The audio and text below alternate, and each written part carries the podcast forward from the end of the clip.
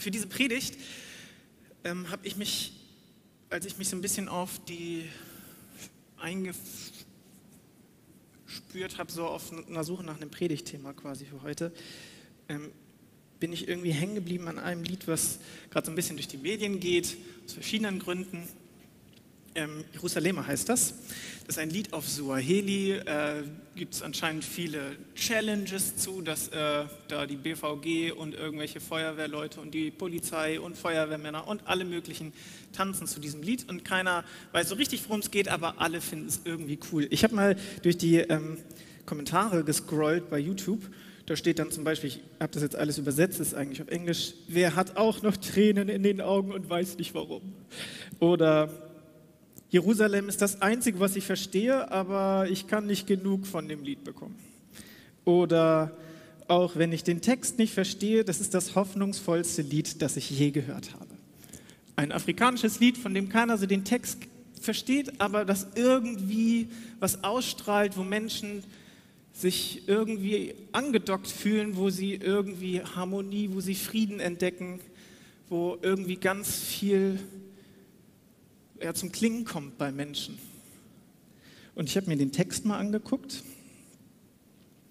und ich übersetze oder ich google, sei Dank, kann man das auch übersetzen. Jerusalem ist meine Heimat. Rette mich. Er geht mit mir, er verlässt mich nicht. Mein Platz ist nicht hier, mein Königreich ist nicht hier. Jerusalem ist mein Zuhause.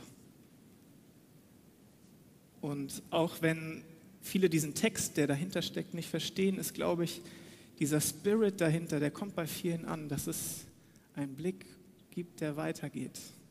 Dass es irgendwie ein Zuhause gibt für uns. Und dass das hier nicht alles ist. Und ich glaube tatsächlich, die meisten von uns, wenn nicht alle, sind auf der Suche nach Heimat, nach einem Ort, an dem man hingehört. Wir sehen uns nach Harmonie, nach Frieden, wir haben vorhin auch für Frieden gebetet. Frieden im, in der Welt und Frieden hier im Herz. Und irgendwie, trotzdem merken viele, dass es uns irgendwie fehlt an Frieden. Sowohl in der Welt als auch im Herzen. Wenn ich jetzt so an die Zeit denke, gestern zum Beispiel hat sich Hanau gejährt. Ein Mann erschießt neun Leute, nur weil er sie für Ausländer hält. Im Netz kann man sich jeden Tag den Skandal des Tages anschauen. Menschen kommentieren mit Sarkasmus und Schaum vor dem Mund, dafür oder dagegen, egal was. Corona-Krise, das ist das einzige Mal, dass ich dieses Wort in der Predige benutzte. Ähm, die größte Krise seit dem Zweiten Weltkrieg. Schon wieder, möchte man denken, irgendwie. Schon wieder, doch so eine Krise. Ach ja, und selbst dann, spätestens mit dem Klimawandel geht die Welt unter, buchstäblich. Und wenn ich das so dränke, und da gibt es noch vieles mehr, dann entsteht bei mir so ein Bauchkrummeln. Also so eine Angst oder so ein Unwohlsein. Und ich denke, das können viele gerade nachvollziehen. Und viele spüren das irgendwie, dass da so ein irgendwas nicht gerade ist, irgendwas nicht stimmt, irgendwas läuft verkehrt. Ob das jetzt bei mir ist oder bei in der Welt, keiner weiß so richtig was, irgendwie ist Angst, Orientierungslosigkeit. Ähm, man nennt es auch fluktuierende Angst teilweise. Also eine Angst, die so keinen Ort hat. Eine Angst, die einfach da ist und die sich dann bei vielen im Netz oder in so einem Gespräch dann entlädt. Oder die sind schuld wenigstens. Es gibt irgendwo, muss es doch einen Grund geben. Und mit diesem Bauchgefühl sind wir optimal ausgestattet, um den nächsten Text zu starten. Dieses Unwohlsein, dieses irgendwas stimmt nicht. Da wartet irgendwas was irgendwie gruselig ist, was uns Angst macht.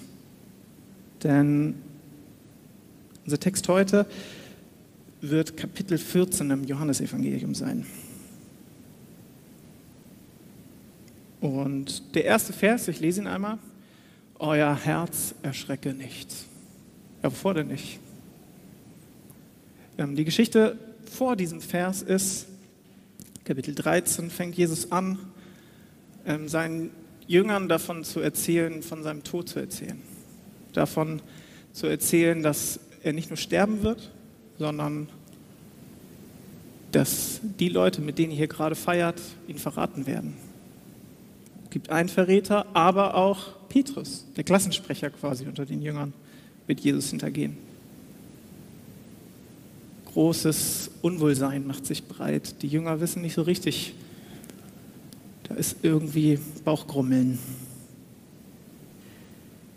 Und Jesus antwortet auf dieses Bauchgrummeln. Und jetzt lese ich einmal fast das ganze Kapitel.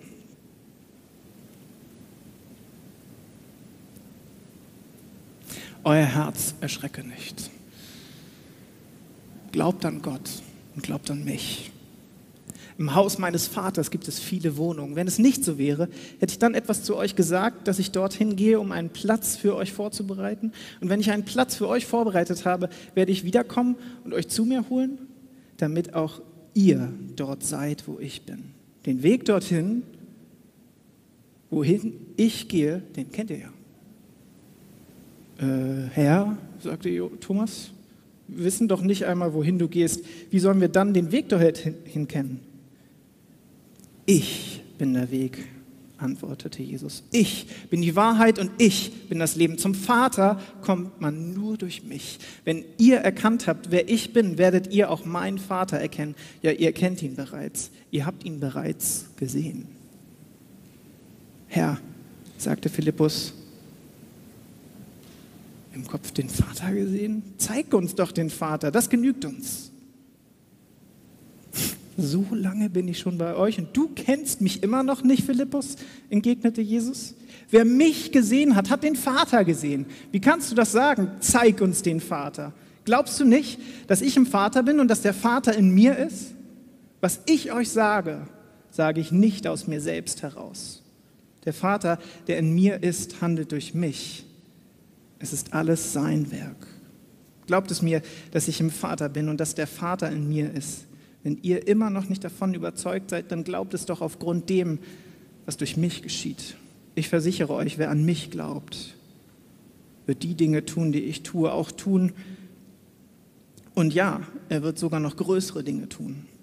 Denn ich gehe zum Vater und alles, worum ihr dann in meinem Namen bittet, werde ich tun, damit durch den Sohn die Herrlichkeit des Vaters offenbart wird. Wenn ihr mich in meinem Vater um etwas bitten werdet, dann werde ich es tun. Wenn ihr mich liebt, werdet ihr meine Gebote halten und der Vater wird euch an meiner Stelle einen anderen Helfer geben, der für immer bei euch sein wird. Ich werde ihn darum bitten, er wird euch den Geist der Wahrheit geben, den die Welt nicht bekommen kann, weil sie ihn nicht sieht und nicht kennt. Aber ihr kennt ihn, denn er bleibt bei euch und wird in euch sein. Ich werde euch nicht als hilflose Weisen zurücklassen. Ich komme zu euch nur noch kurze Zeit. Dann sieht die Welt mich nicht mehr. Ihr aber werdet mich sehen und weil ich lebe, werdet ihr auch leben. An jenem Tag werdet ihr erkennen, dass ich in meinem Vater bin und dass ihr in mir seid und ich in euch. Wer sich an meine Gebote hält und sie befolgt, der liebt mich wirklich. Und wer mich liebt, den wird der Vater lieben. Und auch ihr werdet ihn lieben und mich ihm zu erkennen geben. Dann fragte ihn Judas, der andere Judas, nicht Judas Iskariot, Herr, wie kommt es denn, dass du dich nur uns zu erkennen geben willst und nicht der ganzen Welt? Also nicht der Welt. Jesus gab ihm zur Antwort, wenn jemand mich liebt, wird er sich an meinen Worten richten, nach meinen Worten richten. Mein Vater wird ihn lieben und wir werden zu ihm kommen und bei ihm wohnen. Wer mich nicht liebt, richtet sich nicht nach meinen Worten. Und was ich euch sage, ist nicht mein Wort. Ihr hört das Wort des Vaters, der mich gesandt hat. Diese Dinge sage ich euch, solange ich noch bei euch bin. Der Helfer, der Tröster, der Heilige Geist, den der Vater in meinem Namen senden wird, wird euch alles weitere lehren und euch an alles erinnern, was ich euch gesagt habe. Was ich euch zurücklasse, ist Frieden. Ich gebe euch meinen Frieden, einen Frieden, wie ihn die Welt nicht geben kann. Euer Herz erschrecke nicht und fürchte sich nicht. Das war jetzt bis Vers 27. Das meiste war NGÜ, euer Herz erschrecke nicht, ist Luther. Das fand ich ein bisschen treffender. Dieser Text ist extrem dicht gepackt und man kann es so, also ich würde sogar sagen, wenn das Johannesevangelium so steil losgeht, dann ist das hier im Prinzip der Hügel, das, worauf alles hinausläuft. Mittelvers hier, ich bin der Weg, die Wahrheit und das Leben. Wir werden hier nicht alles auseinandernehmen und ich werde lediglich versuchen, einen roten Faden, ja, ich war schon ganz traurig, äh, ich werde lediglich versuchen, einen roten Faden, der hier drin ist, rauszupicken, sozusagen. Und wir, wir ziehen uns quasi eine Brille auf, mit der ich mir diesen Text angucken möchte. Mit diesem Gefühl dieser Sehnsucht, die wir vorhin gesehen haben. Die Menschen in diesem Video oder in diesem Lied Jerusalemer entdecken, was steckt denn dahinter sozusagen? Dieses ich würde fast sagen, Heimat, Perspektive Ewigkeit, Heimat, Vaterhaus.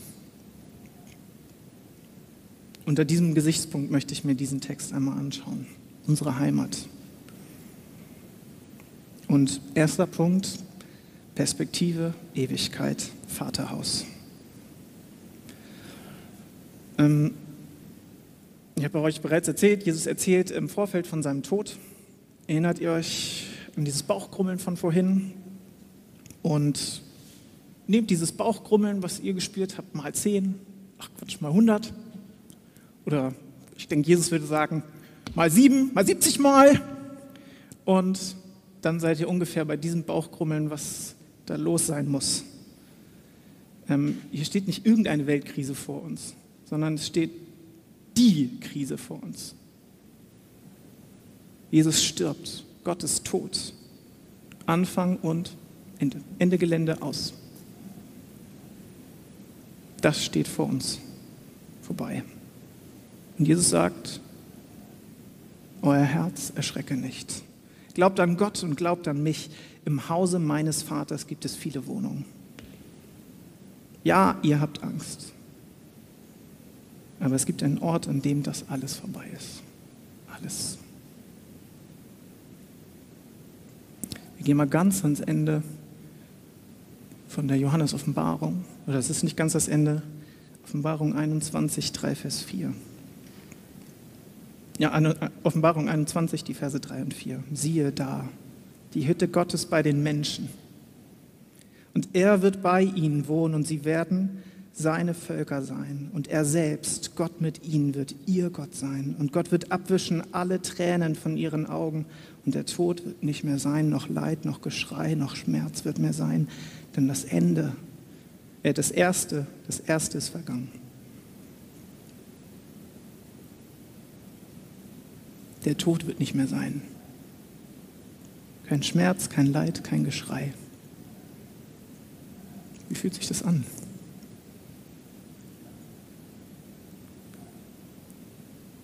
Appetit bekommen?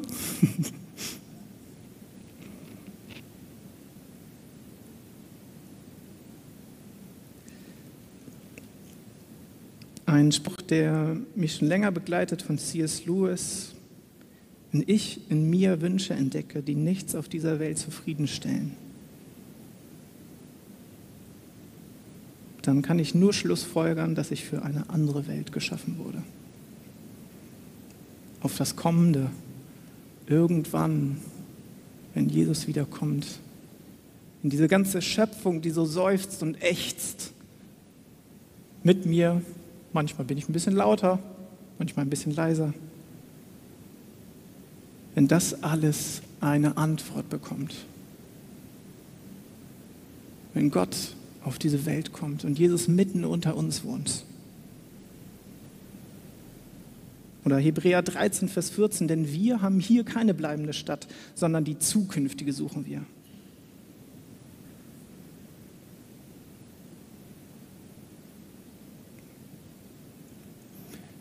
Also eine Perspektive, die über das Jetzt hinausgeht.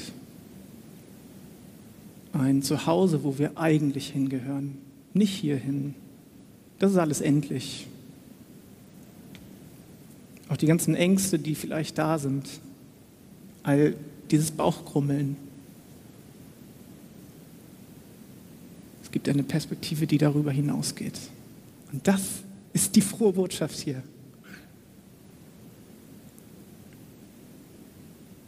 Und ich verbinde eine erste Frage in dieser Predigt von dreien. Welche Wünsche und Träume hast du? Welche Ängste aber auch in dir? Vielleicht auch unbeantwortet. Etwas, was ja in dir sucht. Etwas, was strebt und vielleicht unbeantwortet ist.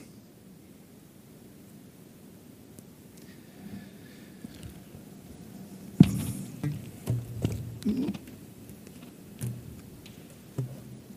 sind ein bisschen bei der Hälfte der Predigt und haben jetzt viele Fragen, viele Träume, viele Sehnsüchte auch aufgemacht. Und möchte dieses Gefühl ähm, nochmal mit der denk nochmal drüber nach, bleib nochmal da stehen. Vielleicht du Fragen, vielleicht entdeckst du Träume, Ängste, Wünsche, Visionen, ähm, wo du Antworten suchst, wo du merkst, da ist was in mir, Sehnsucht in mir, etwas, was ich wirklich ähm, danach sehen, dass diese dass du ankommst irgendwo. Ein ganz kurzes Lied, äh, Ewigkeit von Samuel Hafst. Der Frage auch, ja, welche Träume hast du? Welche Ängste hast du?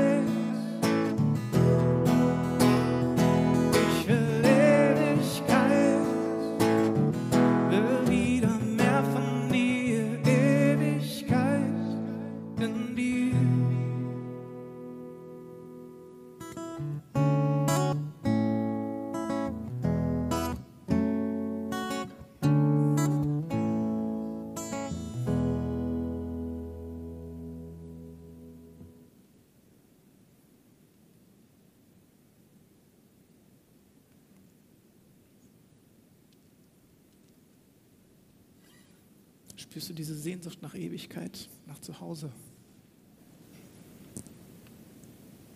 Einige nennen es vielleicht Weltschmerz, Sehnsucht. Und ich glaube, wir alle haben diese Sehnsucht irgendwie. Aber warum? Vers 6. Ich bin der Weg, antwortete Jesus. Ich bin die Wahrheit und ich bin das Leben. Zum Vater kommt man nur durch mich. Wenn ihr erkannt habt, wer ich bin, werdet ihr auch meinen Vater erkennen. Ja, ihr erkennt ihn bereits. Ihr habt ihn bereits gesehen. Jesus ist der Weg.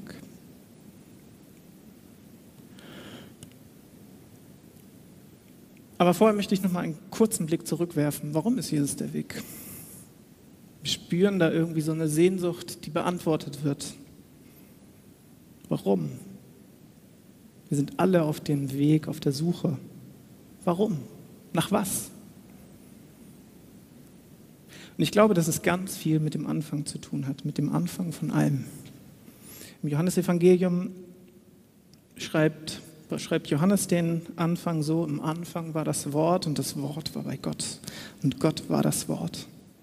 Dasselbe war am Anfang bei Gott. Alle Dinge sind durch dasselbe gemacht und ohne dasselbe ist nichts gemacht, was gemacht ist. Irgendwie so ein Klüngel.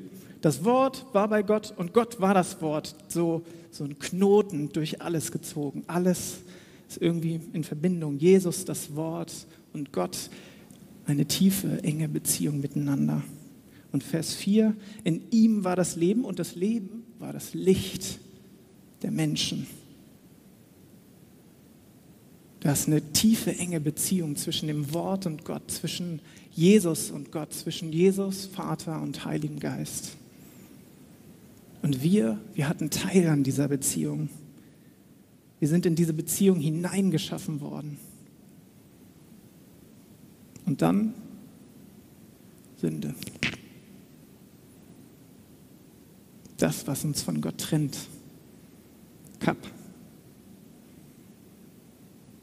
Irgendwas weggeschnitten. Angefangen, uns Feigenblätter vorzuhalten und uns zu schämen. Haben die Beziehung irgendwie abgekappt zu Gott, indem wir irgendwie mehr wollten. Gott war uns nicht genug. Diese Beziehung war uns nicht genug.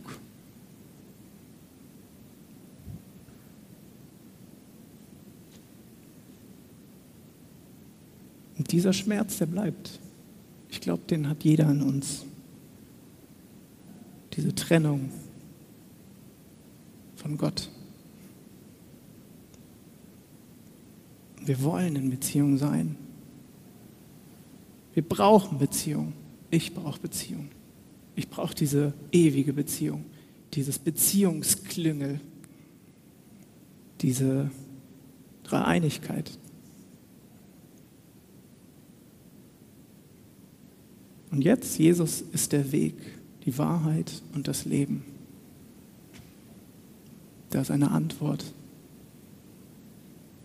Es gibt einen Weg zurück. Er hat sich auf den Weg gemacht und um uns wieder in diese Beziehung zu Gott zu bringen, um uns wieder anzudocken, in dieses Beziehungsklüngel mit hineinzunehmen. Von allen Seiten umgibst du mich, Herr. Zweite Frage. Wie antwortet Jesus konkret auf deine Sehnsüchte, deine Träume? Wie antwortet er auf deine Ängste?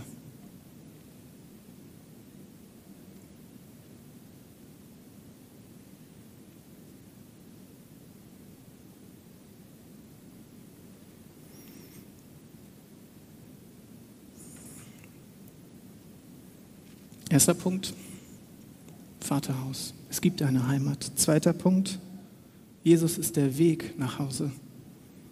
Und dritter Punkt, Himmel im Herz, Heiliger Geist. Vers 15. Wenn ihr mich liebt, werdet ihr meine Gebote halten. Und der Vater wird euch an meiner Stelle einen anderen Helfer geben, der für immer bei euch sein wird.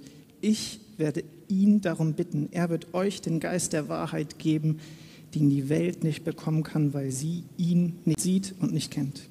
Aber ihr kennt ihn, denn er bleibt bei euch und wird in euch sein. Vers 23, wenn jemand mich liebt, wird er sich nach meinen Worten richten. Mein Vater wird ihn lieben und wir werden zu ihm kommen und bei ihm wohnen. Dieser Himmel, diese Ewigkeit, diese Antwort auf den Weltschmerz es ja, wird oft so gesehen, ja, Christen leben irgendwie in der Hoffnung auf so eine Vertröstung auf später im Himmel. Nee,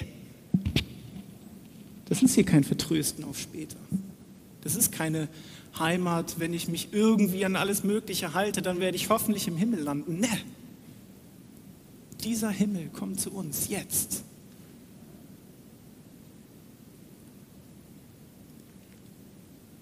Es gibt so ein, man kann Religion beschreiben als der Mensch macht sich auf, sucht irgendwie nach etwas Höherem, nach dieser Antwort. Und wenn er sich nur ganz genug an alles Mögliche hält, dann schafft er es irgendwie ganz zum Schluss noch so ein bisschen rein. Und das ist Religion. So eine Suche auf das Höchste. Und wir müssen uns abackern. Der Mensch tut alles Mögliche, um Transzendenz zu erhalten oder ins Nirvana zu kommen oder in dem Sinne ist das Christentum keine Religion.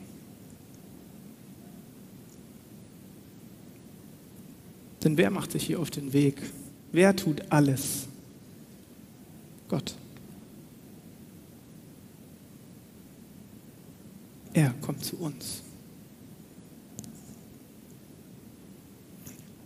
Ich habe äh, immer gedacht, beziehungsweise im Markus-Evangelium wird das Evangelium von Jesus oft so beschrieben. Er predigte das Evangelium und dann sagt Jesus, ähm, Leute, freut euch, das Reich Gottes ist nahe. Und ich dachte immer, das ist irgendwie so eine Verkürzung oder Markus will hier irgendwas geheim halten und hat eigentlich so ganz viel mehr gesagt. Jesus hat wahrscheinlich auch mehr gesagt, aber trotzdem scheint das irgendwie der Kern des Evangeliums zu sein. Das Reich Gottes ist nahe. Es ist mitten unter uns. Jesus ist ans Kreuz gegangen, um uns nicht am Ende irgendwie so eine Antwort auf unseren Weltschmerz zu geben, sondern um jetzt in unser Herz einzuziehen. Jesus ist in den Himmel gegangen und uns den Heiligen Geist zu schenken. Und diese Kreuze, wie wir hier vorne eins sehen, die haben eine ganz besondere Bedeutung. Wenn wir ganz genau darauf achten, sehen wir kein Kreuz, das irgendwo am Himmel schwebt, sondern ein Kreuz, das auf dem Boden steht. Ein Kreuz, das auf der Erde steht. Ein Kreuz, das wieder Gemeinschaft mit uns Menschen möchte.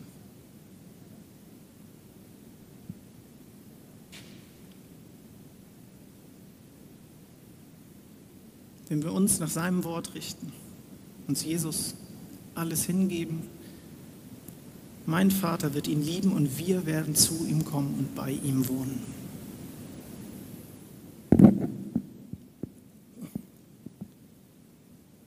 Jesus ein. Er spricht heute, nicht irgendwann in ferner Ewigkeit. Ähm, in Vers 26 der Helfer, der Tröster, der Heilige Geist, den der Vater in meinem Namen senden wird, wird euch alles weitere lehren und euch an alles erinnern, was ich euch gesagt habe.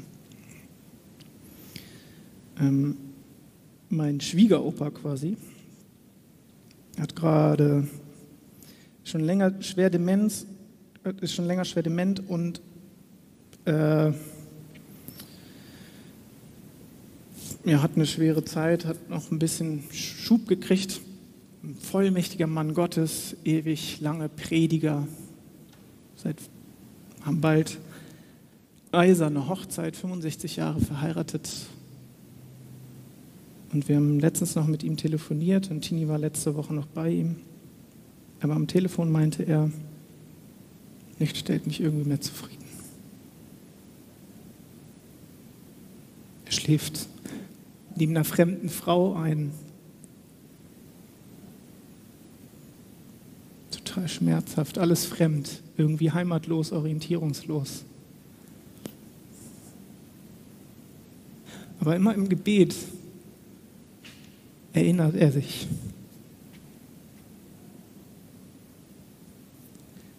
und wir haben gebetet und uns gefreut darauf, dass er ja bald wirklich zu Hause ist.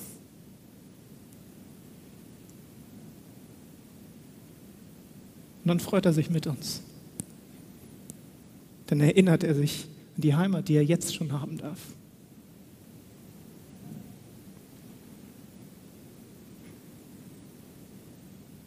Dann ist er wieder das kleine Kind, das Gott im Arm hat.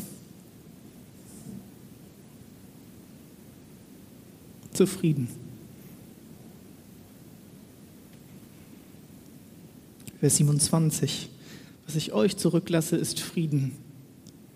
Ich gebe euch meinen Frieden, einen Frieden, wie ihn die Welt nicht geben kann. Euer Herz erschrecke nicht und fürchte sich nicht.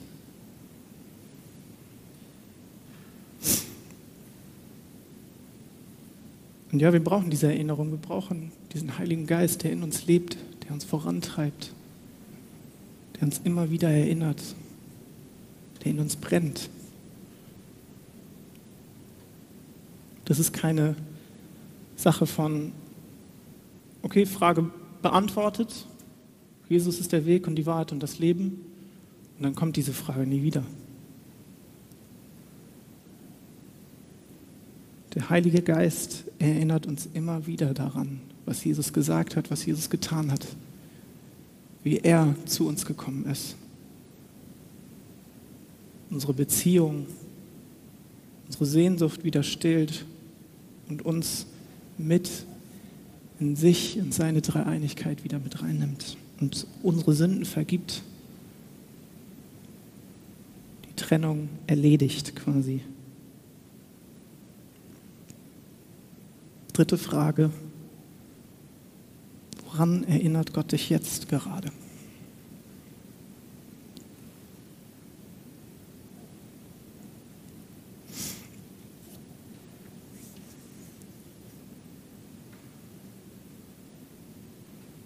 Ich lese die drei Punkte nochmal vor. Perspektive, Ewigkeit. Wir haben eine Heimat. Es gibt ein Vaterhaus in dem wir zu Hause sind. Welche Wünsche und Träume hast du? Welche Aufgaben? Welche Ängste? Zweiter Punkt. Jesus ist der Weg nach Hause zum Vaterhaus. Wie antwortet Jesus konkret auf deine Sehnsüchte und Träume, wie auf deine Ängste? Dritter Punkt. Himmel im Herz. Woran erinnert dich Gott jetzt gerade?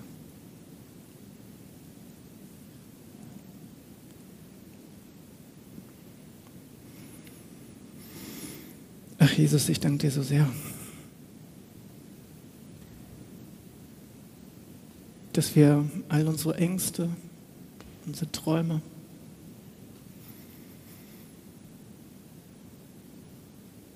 dass wir sie zu dir bringen dürfen, Herr.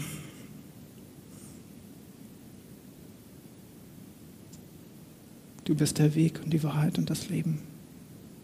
Und ich bitte dich, dass du mir vergibst, wo ich ja, mich irgendwie abgetrennt habe von dir. Wo ich gar nicht gemerkt habe, dass du mein Lebenselixier bist, Herr. Wo ich vergessen habe, dass du der Ursprung allen Lebens bist.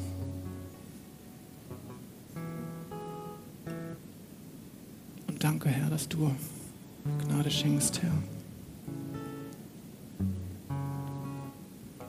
Danke, dass du uns in Beziehung bringst mit dir. Danke, dass wir darauf ja, wissen dürfen, dass am Ende du alles gut machen wirst und dass wir jetzt, heute schon daran teilhaben dürfen. Danke, Herr.